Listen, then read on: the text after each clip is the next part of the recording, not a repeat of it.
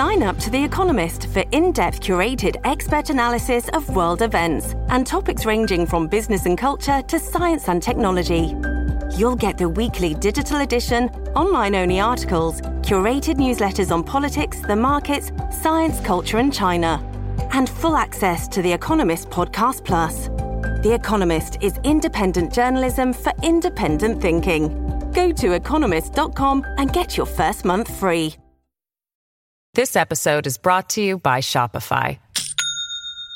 Do you have a point of sale system you can trust, or is it a real POS? You need Shopify for retail. From accepting payments to managing inventory, Shopify POS has everything you need to sell in person. Go to shopify.com slash system, all lowercase, to take your retail business to the next level today. That's shopify.com slash system. Hello, everybody. This is Marshall Poe. I'm the editor of the New Books Network. NBN listeners like to read books and buy them. So we thought we'd tell you that right now, our friends at Princeton University Press are having a remarkable site wide sale. You can get 50% off books, including ebooks and audiobooks, with the code 50, F I F T Y, at checkout until May 31. You can save some real money on Princeton University Press books. I encourage you to go there and check it out. This is Lilly Goren with the New Books Network, the New Books in Political Science podcast. Today I'm joined by Andrea Benjamin, um, who's the author of Racial Coalition Building in Local Elections Elite Cues and Cross Ethnic Voting. This book was published by Cambridge University Press in 2017, so it's a little bit older than a lot of the new books. Um, but it lays some really fascinating groundwork for a lot of ongoing research with regard to our understandings of cross ethnic voting um, across the United States. But I'm going to let Andrea tell us a lot about that. I'd like to welcome Andrea Benjamin to the New Books Network and ask her to tell us a little bit about herself and how she came to the project about racial coalition building in local elections. Hi, Andrea. Hi, thank you for having me. That's such a kind introduction.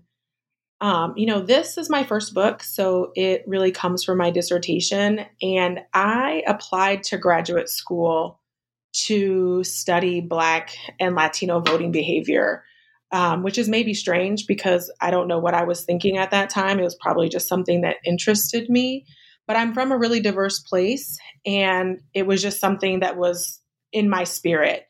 Um, through the course of graduate school, though, you know, you take a lot of classes and sometimes I strayed away from the idea, but I eventually came back to it. And part of that was because during my time at graduate school, as I was working on my prospectus, we saw this huge push to elect uh, Latino mayors in in our largest cities.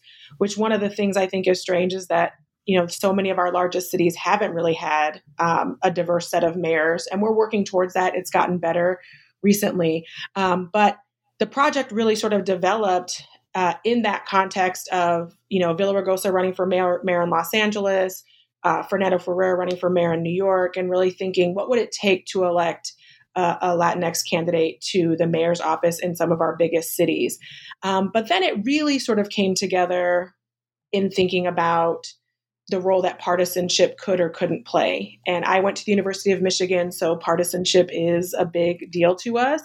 And so, really, the project landed squarely in local politics because so many of the local elections are nonpartisan.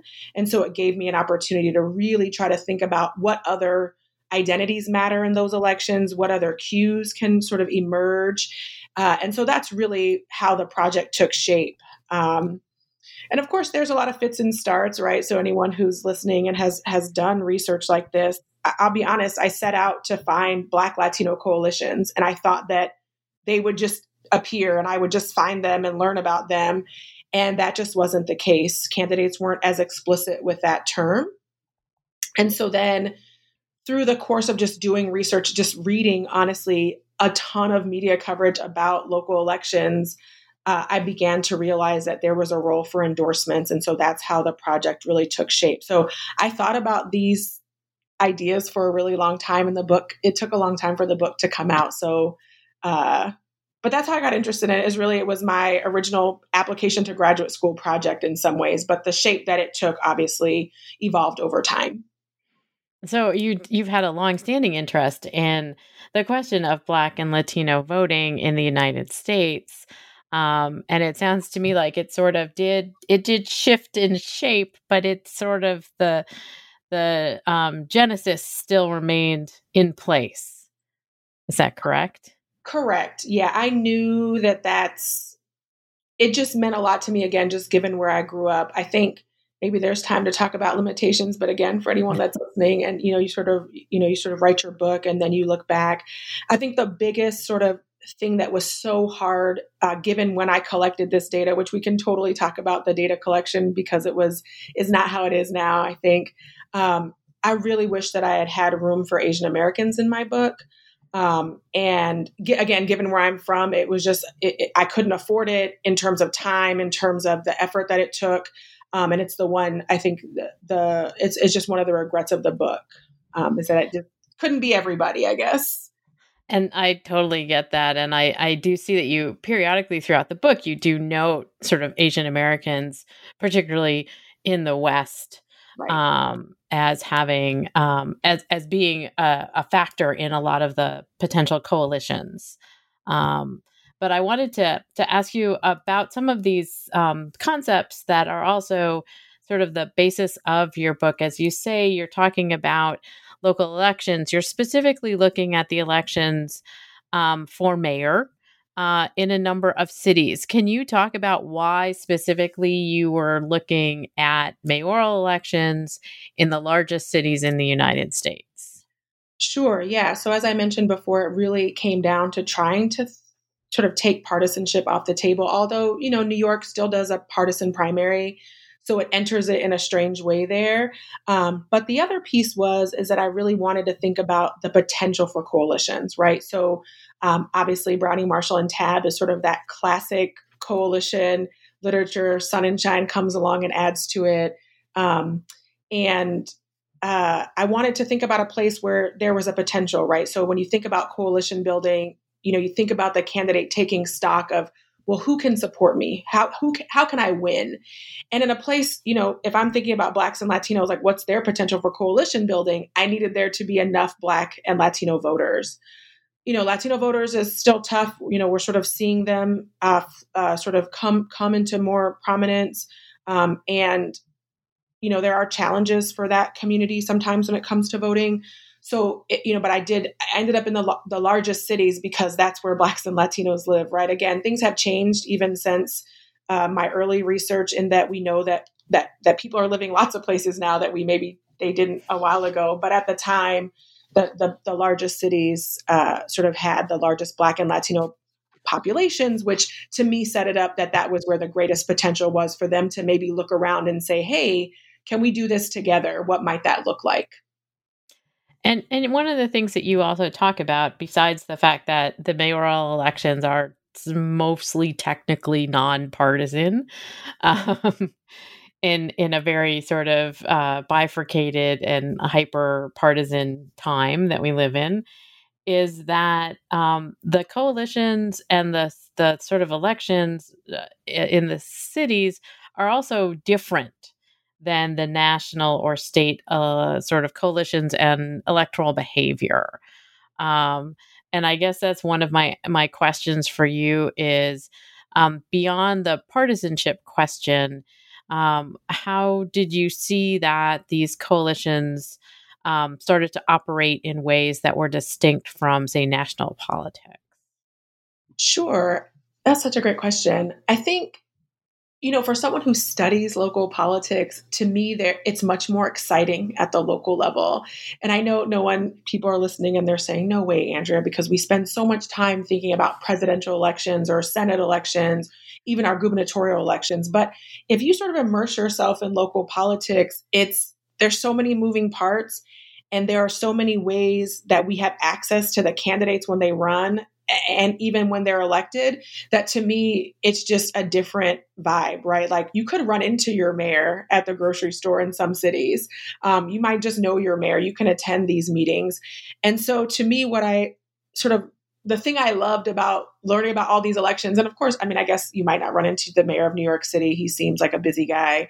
Um, but where i live I, I know my mayor um, pretty decently, and that's been the case for a long time, each place I've lived.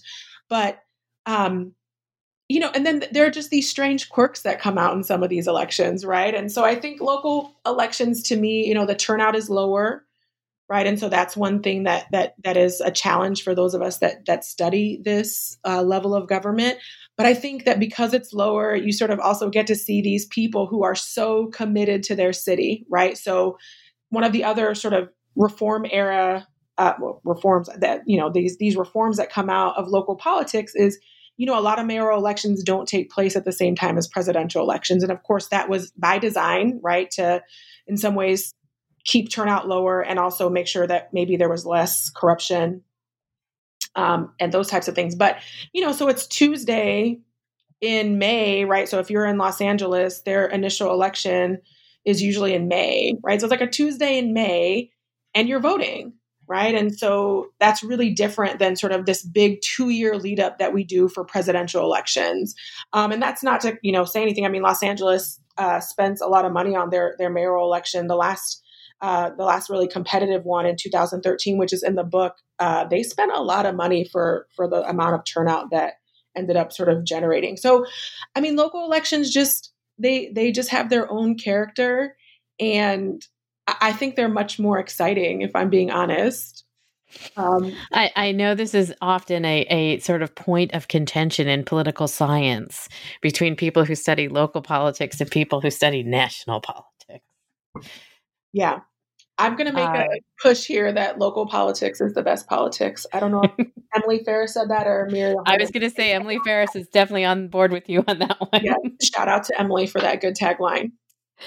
Um, and so I wanted to talk about some of the the terminology that you use in the book, but also how this fits into an understanding of of what you found in your research. Um, and so you you talk about specifically not only the coalitions or the potential for coalitions, and so as you note, the coalitions that you mostly that you pay the most attention to are about white voters, black voters and Latino voters. Um, and as you say, if you had had more time and, and funding, you would have also integrated Asian American voters. Can you talk about what we mean by coalitions among these groups?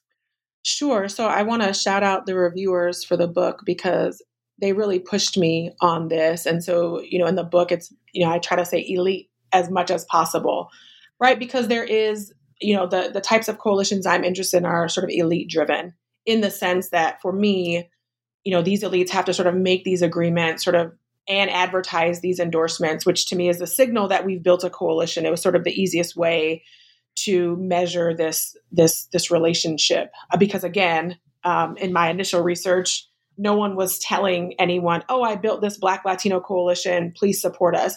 Again in later elections that that has happened and it maybe had you know mixed results.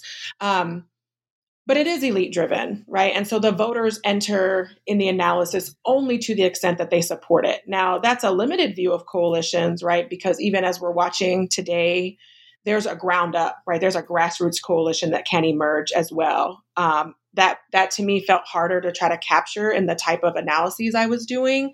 Um, so yes very top down, very elite driven. Um, but again, trying to think about if if you built a coalition, how will we know? And so, in my sort of estimation or measurement of it, is that if I built a coalition, I'm going to advertise it in a very particular way.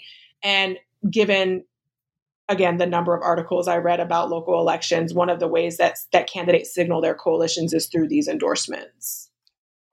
And so you talk about these elite endorsements and cues.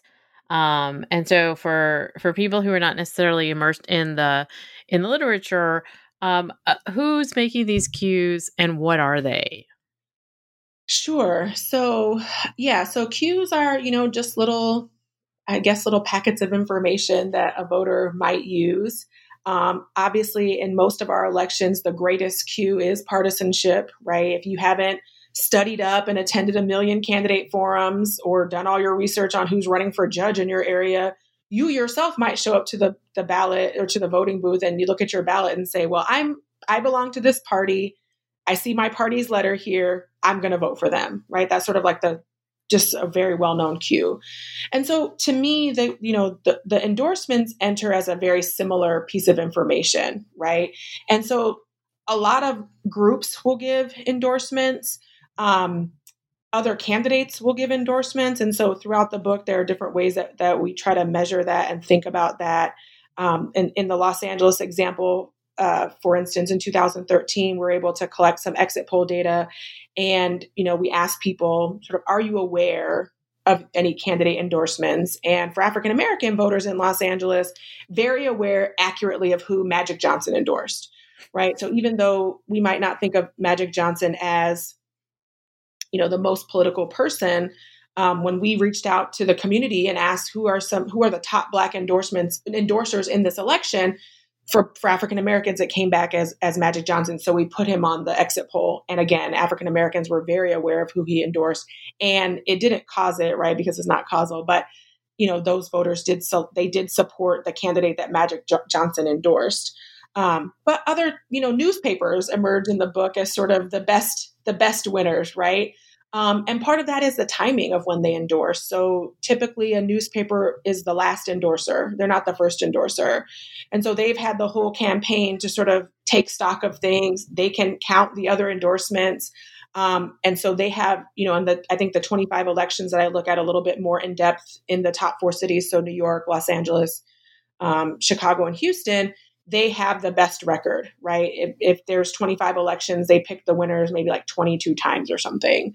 Um, so, you know, so organizations, local organizations, newspapers, other candidates, these are the people offering the endorsements. And again, the belief is um, sort of you as the voter can sort of use that information in the same way that you might use the party affiliation on your ballot to say, oh, hey, I I support the Sierra Club. I love the environment. They've endorsed candidate A. I will support candidate A, right? And so they act as these little pieces of information that require a little bit less lifting um, for the voter to the extent that they want it. I always still encourage everyone, like, you should do all your research on your candidates. But if you're in a pinch, you might just figure out, well, who do I feel close to? Who do I trust? And then maybe you can see if that organization or that group or even that person or that can't that other elected official has offered an endorsement and use that information, um, which is pretty efficient in some ways. So, like the partisanship, as you've noted, it's a it's a way to have us understand or cue the voter in terms of saying this is you know i think like you do and so this is the person who's in line with that thinking. Um and this is part of your theory. That's the basis for your analysis in the book um, which is co ethnic elite cues theory. And we've talked a bit about elite cues. We've talked a little bit about co ethnic. So, can you put it all together for us? Sure. So, I guess let me just start with this takeaway, which is I usually tell people is I don't think co ethnic endorsements matter in every election. I think that that's uh, not giving enough credit to voters to be savvy. Um, but in the book, I do think that there are certain conditions where Blacks and Latinos decide to tune in to co ethnics, right? People who share their racial ethnic identity to figure out who to vote for. Um, for African Americans, um, those conditions are a little bit uh, more flexible, I guess. Um, and so endorsements from a Black organization can, in fact, help some candidates do better among Black voters. However, for Latinx voters, the the conditions are just a little bit different, right? And so what what matters to them is the context of the election. It matters for Black people too. It's just to a, a different extent, or it looks a little bit different. But by context, I mean sort of when are we thinking about our own racial and ethnic identity? And so I talk about the racial and ethnic salience of a campaign. And so again, if the the point of the mayoral campaign is simply things like how do we get our property values up? And are we going to bring this development to town? There's nothing about my theory that would suggest, oh, in that condition, Blacks and Latinos are looking to other Black and Latino organizations or leaders to make a decision. That doesn't, that sounds ridiculous. Um, but if the race were to be something racialized, right, and we can think about the current context we're in right now, where we have all tuned in to our city budgets, our city council meetings, and there is a racialized issue ha- policing right? How are we spending our money on policing? Do black and brown communities feel differently about that that issue? Do they want to see the money spent differently? This might be a time where in a local election yes black and latino voters might be thinking to themselves which candidate should i vote for in my next mayoral election? Well last time we were thinking about these police budgets. Candidate a said let's fully fund the police and candidate b said let's reallocate funds what are other Black people saying? What are other Latinx people saying, right? And so, in that sense, it's the context that would then lead them to look around to other people that look like them, as you mentioned, maybe that they trust, and say, oh, Black people say, let's vote for candidate B. Maybe I'll vote with them. Again, not everyone's going to do this. Some some voters are going to spend the time to do all their own research. Totally respect that. Think that's a good idea but again if the you know if the election was just about property values or some type of zoning question even though those things can have racial impacts i don't know that i think voters would just tune in to other co-ethnics. That seems a little uh, that's that seems unlikely.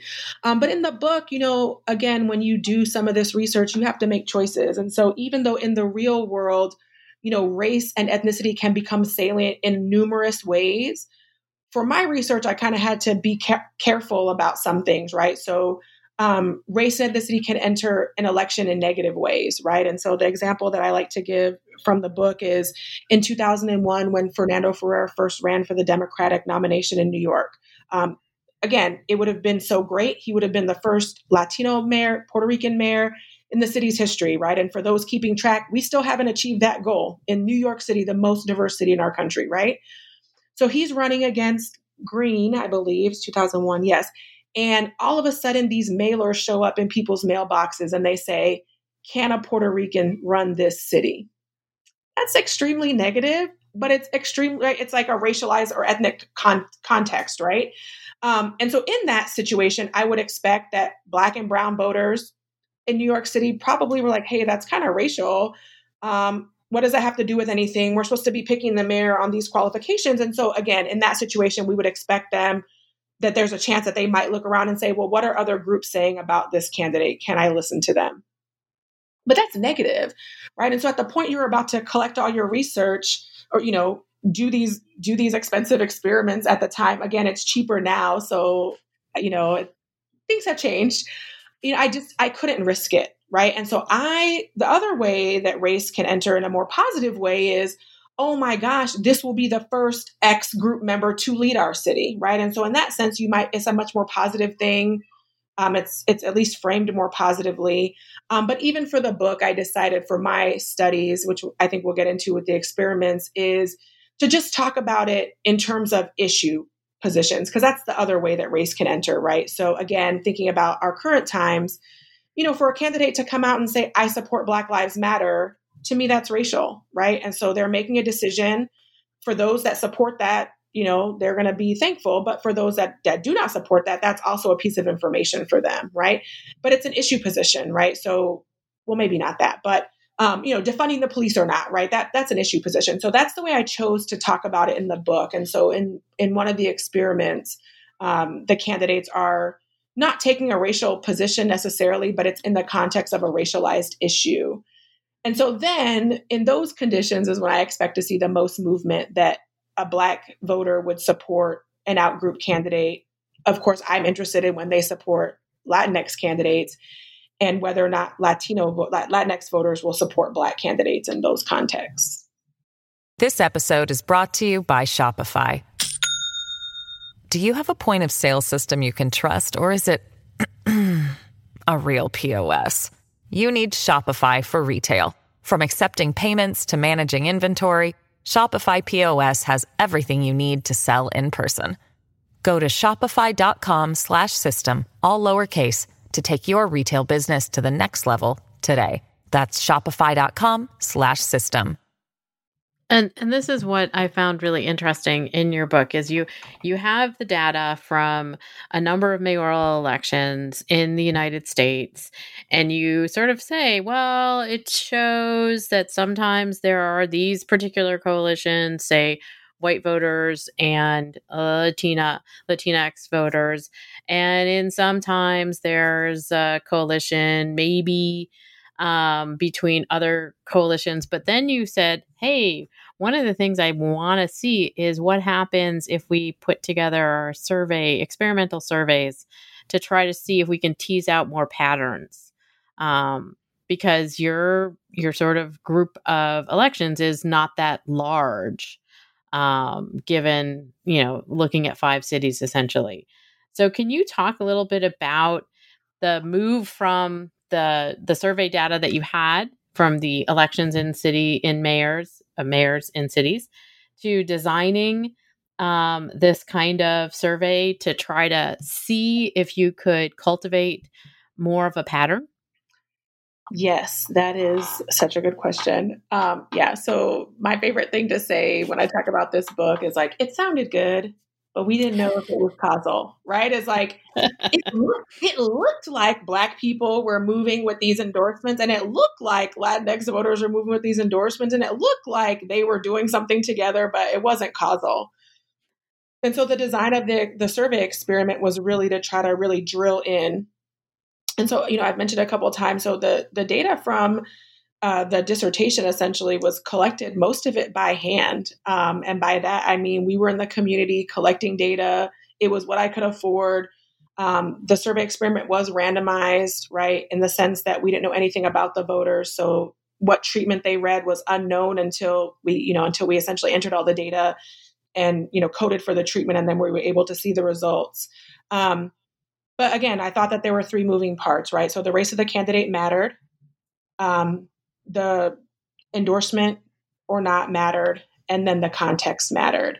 And in the experiments, again, just given some constraints, I never allowed Black voters to support Black candidates, and I never allowed Latinx voters to support Latinx candidates.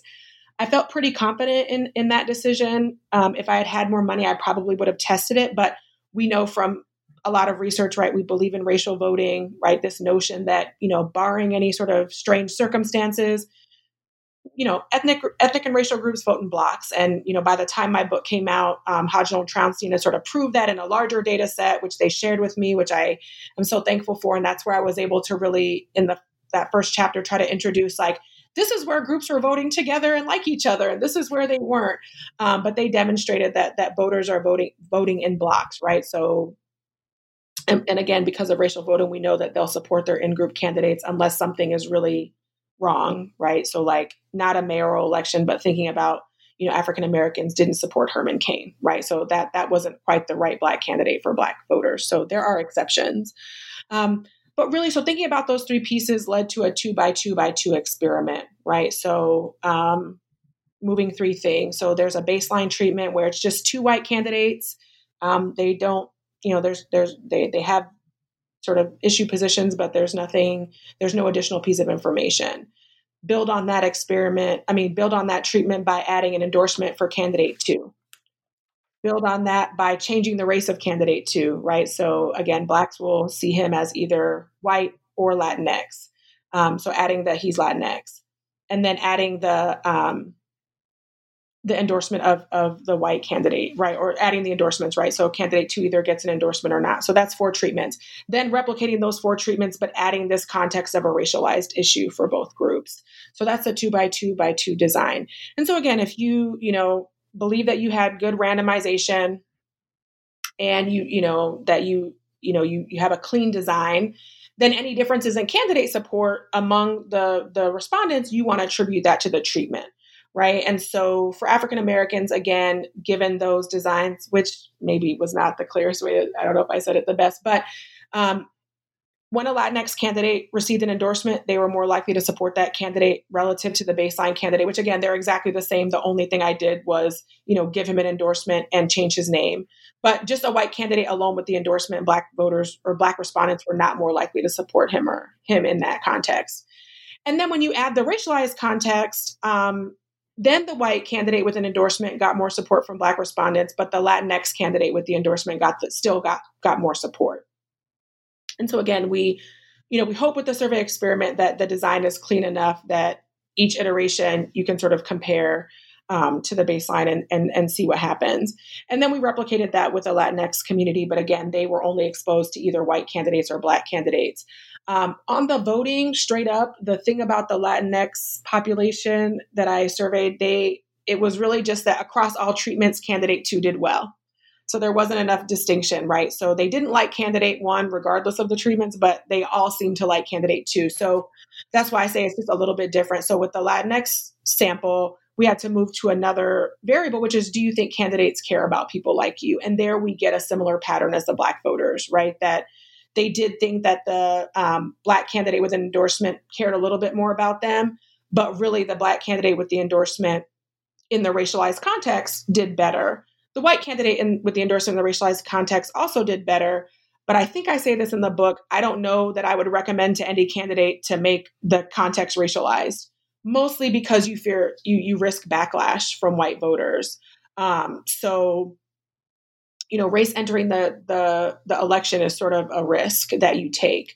Um, but once we had that experiment, right, we had those results then I really shifted. So then one, I got a job and I had some money. So then I could pay for these magical experiments that you like literally just you know write up and work on the you know someone else keys it up for you and then they field it and then one day you get a magical data set back and you're like what i didn't even have to have any blood sweat or tears for this data look at this um, but in that in that one with the national sample i was really interested in testing support for an actual coalition right? So there, the treatments evolve. They're not exactly the same, but for both Black and Latinx respondents, when an outgroup candidate emerges and says that they have a Black Latino coalition, or even just having the endorsements, they're more likely to support them.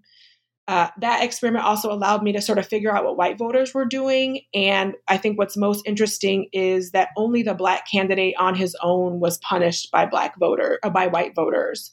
So even a black candidate building a, a biracial coalition with Latinx community members, it didn't, you know, that helped them essentially with white voters, right? Um, which I think is interesting. Um, just because I think these candidates, when they're deciding to run and sort of figuring out their campaign strategy, it's hard not to consider white voters when we know that they turn out at higher rates in local elections. And so they're just sort of, you, you kind of have to be cognizant of them. Um, and so then with that data, we were able, I was able to show that, okay, blacks and Latino, you know, Latinx community members are willing to support these outgroup candidates, even when they explicitly say, I want to build a black Latinx, you know, coalition.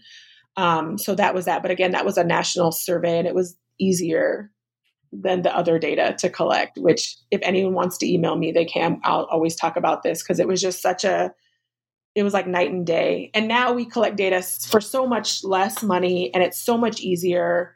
Um, but I know my data that I collected by hand in and out.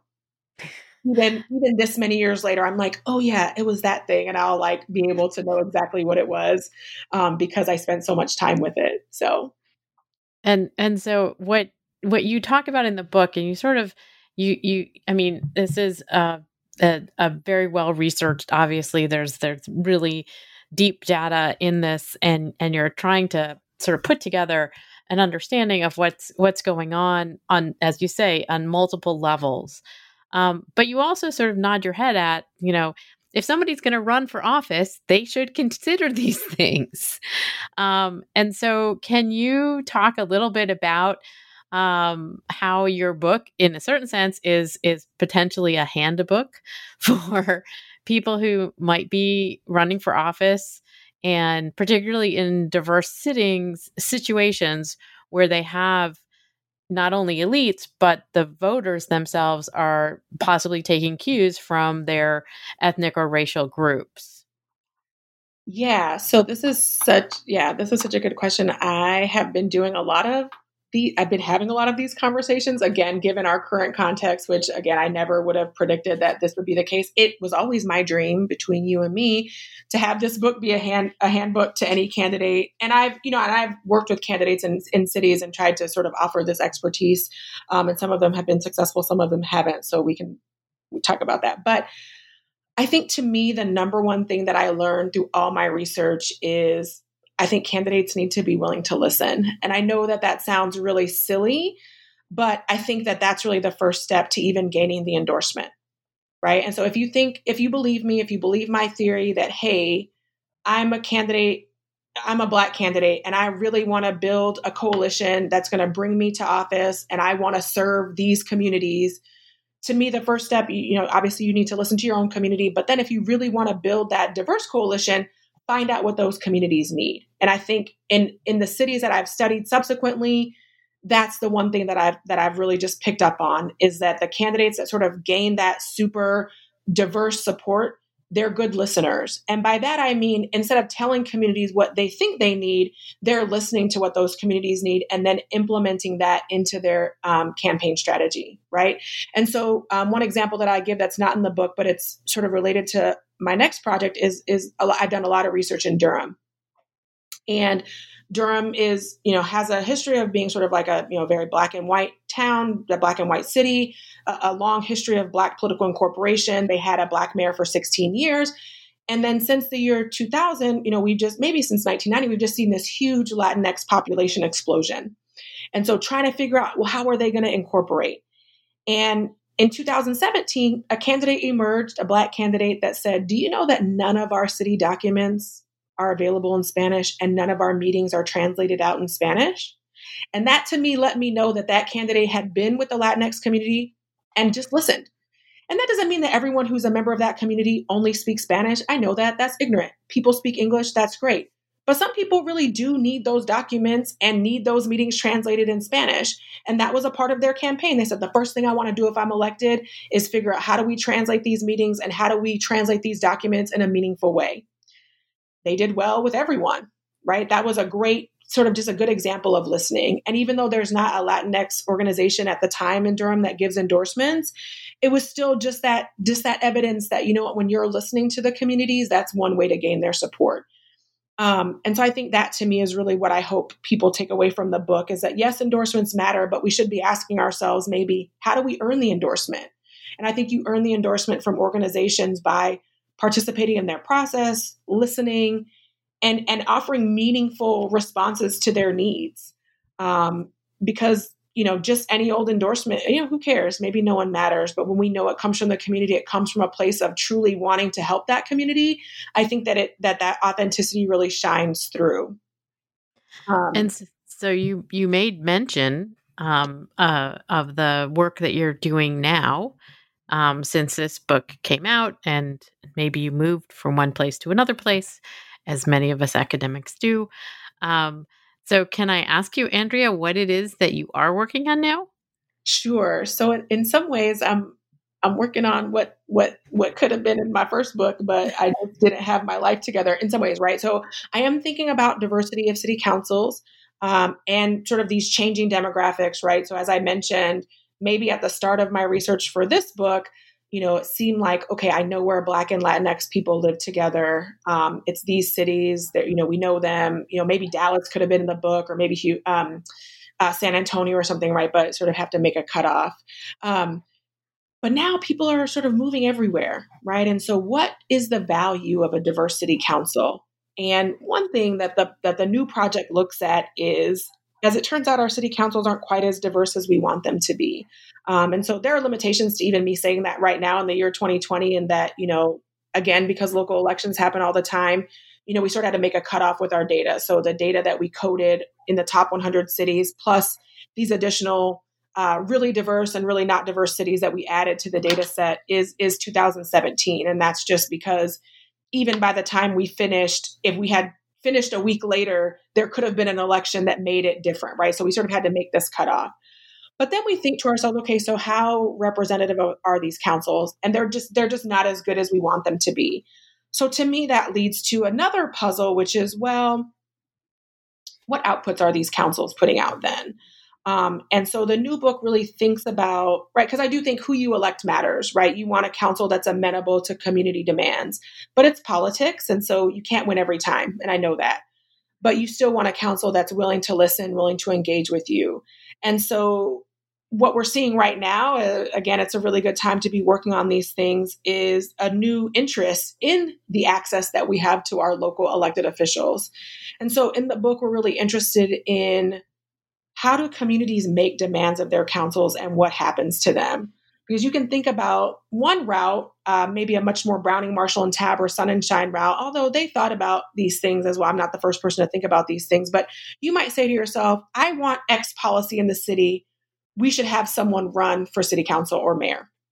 That's going to take some time. You get there, you could you could get what you want, but you need to make sure that the that council member or that mayor has the coalition they need on the council to get your stuff done. And so it could be it could be good, but it could take longer than you want it to. The alternative is how do you ask the council for what you want? And people who work in local politics know that there's almost a script, right? And if you if you've been recently watching your city council elections, you might have seen this, right? So in cities where they you know, there were coalitions on both sides, either to fully fund the police or defund the police. You might have heard a lot of people sign up and back to back to back. They're saying the same thing. Hi, my name is Andrea. I live at 123 Green Street. I live in Ward 7, whatever. I'm here to say I want this policy enacted. And then the next person comes on and they have a very similar script, right? It's that these groups are able to take advantage of the access that we have to local politics, but because they're organized and they can really get people in the meetings and get the you know get them to engage you might see oh actually now this council did vote in favor of this policy or they voted in favor of this other policy but it's just a more direct way to get what you want and so it is still a coalition right regardless of how long term it is um, and so doing interviews with those groups um, to figure out what was your strategy, what did you hope would happen, asking them did they ever think about running a candidate, um, and also trying to take stock of their wins and losses, right? Because again, you don't get everything. Um, but I think in our current times, probably the most sort of well known example is the Amazon uh, plant that was supposed to go into Long Island City in New York. And if you think about that as an example, the city council had already approved all the, the good benefits to Amazon, the tax cuts, the incentives.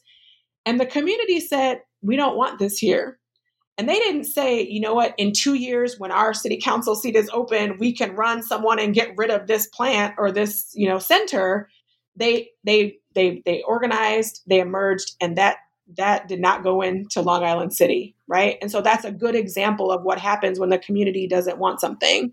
Um, or you know when they sort of organize and so i'm interested in those cases and again to be living through this time and just watching community after community have these conversations, have these coalitions emerge is just exciting, but it's also hard to keep up um, and figure out how you can talk to everyone. Um, but that's really what I'm working on. And I think this book, more than the first book, um, which is, I guess, just the benefits of of you know being where you are in your career uh, in different places, um, is much more geared towards the community right? And so even though it's still, I mean, we I have a ton of data. We created data. There's a ton of data from Durham because I live there. So I have two exit polls from Durham. Um, I have over 60 interviews from organizations and candidates and people serving in office in Durham over time. We created a data set of Durham City Council votes. So um, if you study other levels of, of government, you might have a downloadable data set of like, well, what were they passing? Who voted yes for who? None of that exists for local politics. So we created one of those. Um, we have a, we, you know, we created this data set with a hundred cities plus the diverse and least diverse cities. Um, and we have measures for full incorporation going back to Browning Marshall and Tabb, where the mayor's office is held by a, a, a, a member that's that's a person of color um, to the size of their their council to you know is it ward and at large? Um, you know how are you know is there term limit so we have this huge data set. Um, and then we have a ton of interviews from these coalitions to figure out how did you decide what strategy were you were going to use? How did you decide you know did you go in knowing that there were council members that were going to be amenable and not? How did you try to get them to change their mind? Um, and and places where they were successful and places where they weren't. Um, and so that's sort of what the book is about and again it's hopefully much more prescriptive in offering communities a roadmap of again it's politics you win sometimes you lose sometimes but if there's something that you really want to see changed in your community what are some some some plans that you might make to sort of see those changes come uh, to your community. And so, when you finish that book, will you come back on the New Books in Political Science podcast and talk to me about it? Yes, of course. Hopefully, in a more timely fashion. That's fine. It's no big deal. yes, yes, of um, course. Uh, but I look forward because it sounds like it's sort of the other side of what you're looking at in this book. Um, exactly and I and it sounds like they're really nice bookends to one in, one another. Also, in terms of also learning about local politics or understanding how local politics has ins and outs in ways that a lot of times we don't pay attention to it because it's not about the president. So, yes, I tell people all the time sometimes I am completely not knowledgeable about what's going on at the national level, but I can tell you random facts about your city and random votes that they had or random candidates that you had or different scandals. I'm very aware of the local things and sometimes less aware of national things, which is probably not good, but it's how I'm currently living my life. Well, I think it's fine. I think it's fine. There are scandals all over the place. So it makes it all interesting. Thank you, Andrea Benjamin, for joining me today to talk about racial coalition building in local elections, elite cues, and cross ethnic voting. For anybody who's interested, this was published by Cambridge University Press in 2017. It's a really interesting book. Um, and I um, look forward to reading your next book, Andrea. Thank you so much. And just, it did come out in 2019 in paperback, so now it's affordable. Now it's affordable at the Cambridge University Press website. Correct. Yes. All right. All right. Thanks so much.